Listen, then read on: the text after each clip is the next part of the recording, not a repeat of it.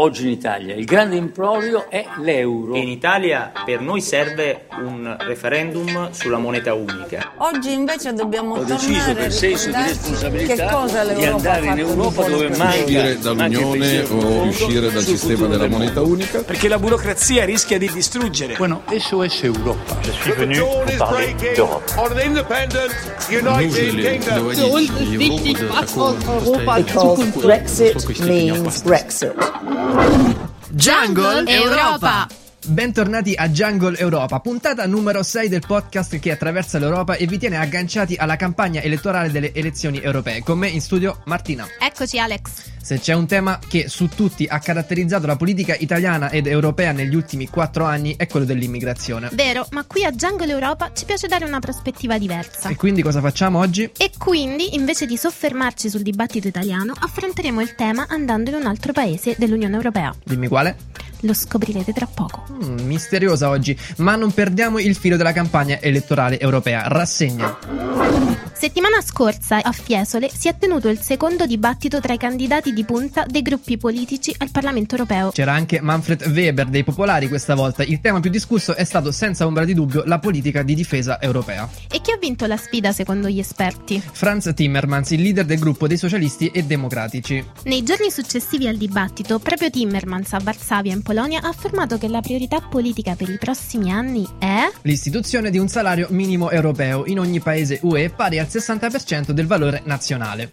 Intanto rottura tra Manfred Weber, il leader dei popolari, e Viktor Orban. Eh già, il primo ministro ungherese ha ufficialmente ritirato il suo appoggio al candidato del centrodestra europeo. La mossa però sa un po' di ripicca. Precedentemente Orban era stato sospeso dal gruppo dei popolari per la scarsa considerazione dei principi dello Stato di diritto in Ungheria. Ha fatto discutere invece un'intervista rilasciata da Jean-Claude Juncker, il presidente della Commissione europea, in cui sono stati criticati alcuni paesi, tra cui la Germania ed altri paesi del nord Europa, per un mancato impegno a favore dell'integrazione europea. E per una critica verso il nord ne abbiamo anche una indirizzata al sud. Il primo ministro austriaco Sebastian Kurz ha affermato che il debito pubblico italiano minaccia la tenuta dell'Eurozona. In Spagna, invece, la Corte Suprema ha riabilitato Carles Puigdemont a partecipare alle elezioni europee. Precedentemente la Commissione elettorale aveva negato la partecipazione all'ex presidente catalano. E in Italia che succede? Sì, risalone del libro, il freddo polare. Alex. Alex, Alex, le europee. Giusto, i sondaggi danno sempre la Lega primo partito, saldo al 30%, mentre per il secondo posto sembra essere bagarre tra il Partito Democratico e il Movimento 5 Stelle, appaiati poco sopra al 22%. Jungle Europa. Alex, l'immigrazione è il tema sulla bocca di tutti, ma anche quest'anno in Europa gli sbarchi di persone migranti sono diminuiti. Secondo le stime UNHCR, nel 2019 sono approdate in Europa 20.274 persone, di queste 4.580 sono arrivate via mare. E si tratta di un dato che conferma la tendenza al ribasso degli ultimi quattro anni. Esatto, pensa che il record di ingressi di persone provenienti da territori extra UE è stato toccato nel relativamente lontano 2015. Allora oltre un milione di persone raggiunsero il nostro continente. Sì, le cause furono l'aggravarsi della crisi siriana e la risalita dei profughi lungo la rotta balcanica. In funzione della diminuzione degli arrivi nel corso degli ultimi quattro anni, hanno giocato un ruolo rilevante gli accordi controversi fra Unione Europea e Turchia e tra Italia e Libia. Entrambi i paesi, in cambio di risorse economiche e logistiche, garantiscono oggi meno partenze dalle proprie coste. E non dimentichiamoci che il ministro dell'Interno, Matteo Salvini, ha di fatto chiuso i porti italiani alle organizzazioni che operano in mare per soccorrere i migranti. Dall'inizio del 2019 ad oggi in Italia gli sbarchi sono stati appena 720, mentre molte più persone sono arrivate in Grecia, 10.892 per l'esattezza, e in Spagna, dove sono arrivate 8.400 persone. Hara Enar, classe 78, originaria di Barcellona, esperta in migrazione e mobilità, nonché membro dell'organizzazione non governativa Stop Mare Mortum. Ciao Hara, benvenuta. Grazie, ciao. Abbiamo visto che la Spagna è uno dei paesi che ha accolto più migranti nel corso del 2019 e in generale qual è stata l'evoluzione degli arrivi lungo le coste spagnole dal 2015 ad oggi?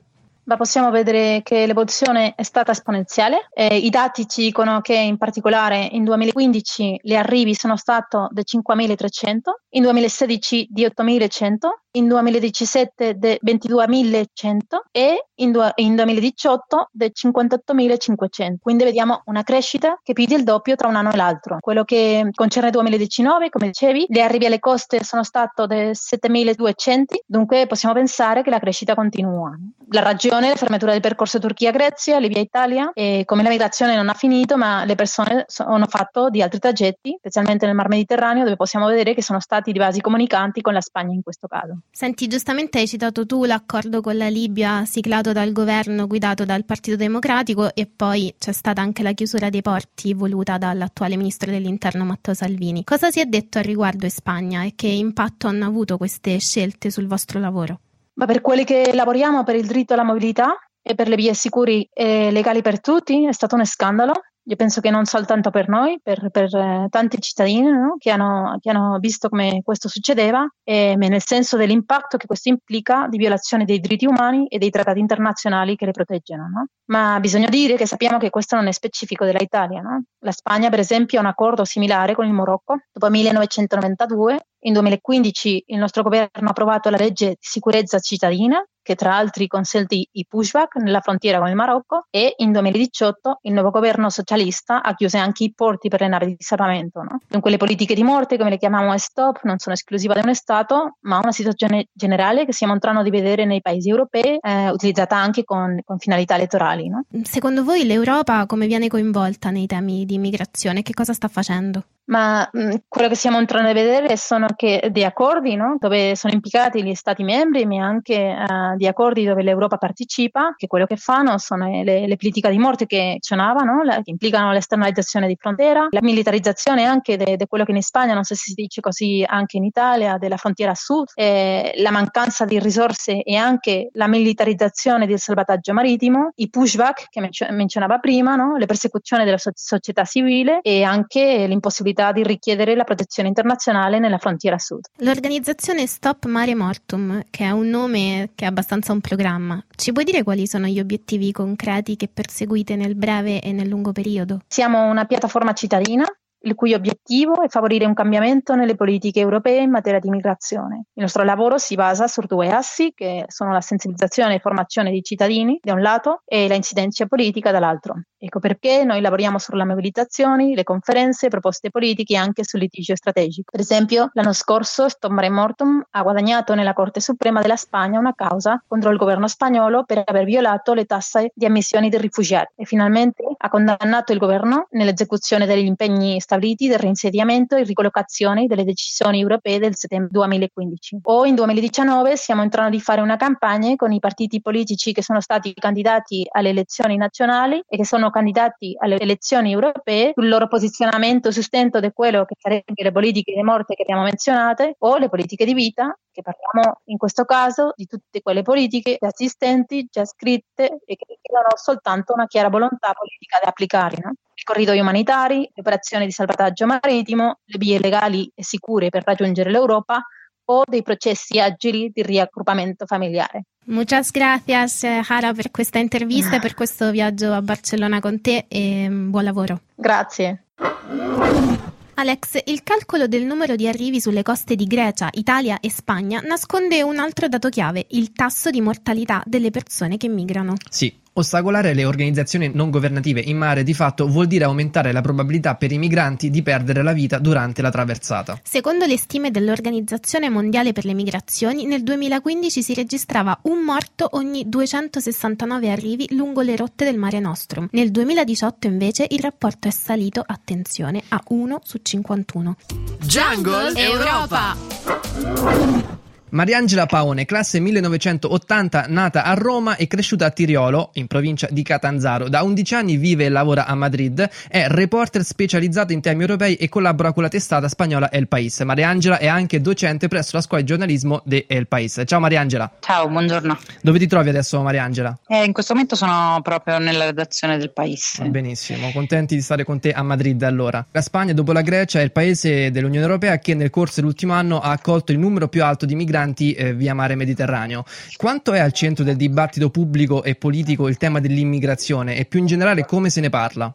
Si potrebbe immaginare che se, se, ne parli molto di più di quello che in realtà avviene. L'anno scorso la Spagna è stata appunto la porta d'entrata a Europa da, dal Nord Africa dopo la chiusura del Mediterraneo centrale. Però il barometro eh, che pubblica tutti i mesi il centro di indagine eh, sociologica spagnolo non dà mai l'immigrazione tra i primi posti. Comunque molto dopo altri problemi che per esempio sono la corruzione, la disoccupazione. Diciamo che l'immigrazione non è in testa al, ai problemi percepiti, no?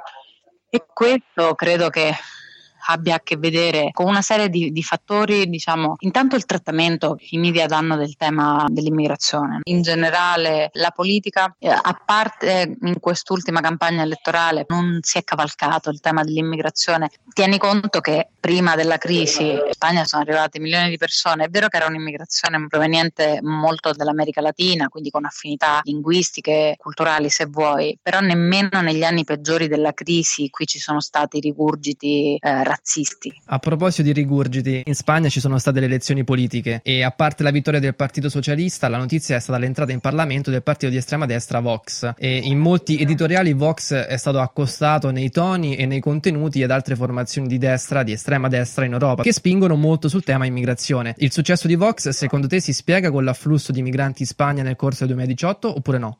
No, nella campagna elettorale del, delle elezioni del 28 aprile eh, il tema dell'immigrazione non è stato quasi per niente trattato, ma nemmeno da Vox. Il tema della campagna è stato l'unità della Spagna e l'identità. Partiamo da un concetto, sì, Vox è un partito di estrema destra e ha tutte le caratteristiche di un partito di estrema destra, quindi in questo mh, mm, rientra anche un certo discorso sull'immigrazione, però Vox va letto in una chiave molto molto spagnola. Vox è eh, un'altra delle cose che è uscita dal vaso di Pandora della crisi catalana. In che senso, Mariangela? Vox è una risposta di un nazionalismo a un altro nazionalismo, al fondo. Cioè, l'estrema destra non è che non ci fosse in Spagna, eh, storicamente non, erano state tenute dentro al Partito Popolare, se vogliamo, ai conservatori. Vox si è presentato come il difensore più qualificato, diciamo, dell'unità della Spagna. Mariangela, grazie grazie mille per questa prospettiva sulla Spagna. Grazie a voi, a presto, un piacere.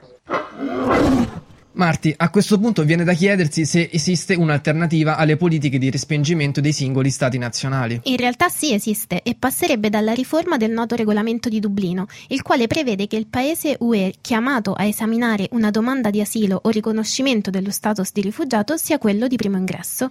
Questo principio ha portato nel corso degli anni a un maggior carico amministrativo per paesi come Grecia, Italia e Spagna. Proprio per questo motivo le istituzioni europee avevano avviato un processo per rivedere il regolamento. Sì, nel novembre del 2017 il Parlamento europeo aveva addirittura approvato una proposta di riforma che prevedeva il superamento del criterio del primo ingresso per una distribuzione più equa dei migranti fra i 27 Stati membri dell'Unione Europea. Mm, peccato che il Consiglio europeo sotto la presidenza bulgara abbia diluito la proposta di riforma rendendo quasi impercettibile sul nodo del principio del primo ingresso le differenze rispetto allo status quo. A quel punto né i governi contrari alla modifica, in buona sostanza quelli dell'Est, né quelli favorevoli favorevoli a un cambiamento radicale, quindi Grecia, Italia e Spagna, avevano un buon motivo per appoggiare la riforma. E ora quindi? Come ha spiegato Matteo Villa, ricercatore dell'ISPI, in un articolo di Stefano Colombo per lettera 43, per la prossima legislatura l'Unione Europea ha di fronte a sé tre strade. Da un lato ci sono le opzioni di riprendere una riforma del regolamento di Dublino o di affidarsi a un ricollocamento spontaneo dei migranti, ma entrambe le strade sono di fatto impossibilitate dal clima politico e dagli interessi nazionali. Rimane aperta la strada della cosiddetta esternalizzazione, istituendo campi in paesi terzi come Libia e Niger, gestendo a distanza le richieste di asilo. Si tratta però di una strada lastricata di criticità. Chi garantisce il rispetto dei diritti umani fondamentali dei migranti in paesi in realtà politicamente ed economicamente fragili? E quanto contribuirà ogni paese UE al finanziamento della strategia?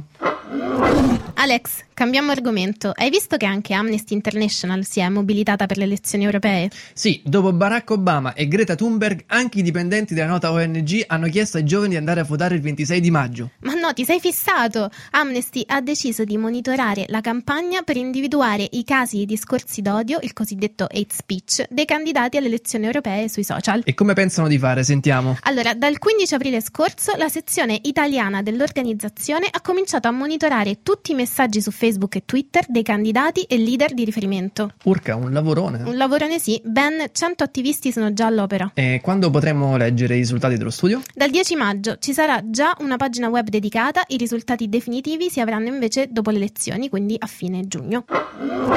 Il fact-checking di questa settimana è fatto proprio su misura per te, Alex. Anche i tedeschi infrangono le regole? Nein, jawohl, boh, perché? Perché secondo il presidente della Commissione europea, Jean-Claude Juncker, Berlino negli ultimi 20 anni avrebbe violato il patto di stabilità ben 18 volte. Intendi i criteri limite per il debito pubblico che non dovrebbe superare il 60% del PIL e il rapporto deficit-PIL che dovrebbe invece essere inferiore al 3%? Esatto. Pagella Politica ci ha riferito che tra il 2003 e il 2018 il debito pubblico tedesco è sempre stato superiore al 60%, a volte di poco, a volte di oltre 20 punti. Se ci aggiungiamo che Berlino ha violato il tetto del 3% del deficit PIL anche nel 2001 e nel 2002, il calcolo di Juncker appare corretto. Ok, Juncker ha ragione, ma l'Italia com'è andata? Beh, sicuramente peggio della Germania. Usando lo stesso conteggio arriviamo a 20 infrazioni, ma il nostro debito pubblico, come dire, è una montagna, è ben al di sopra di quello dello Stato tedesco.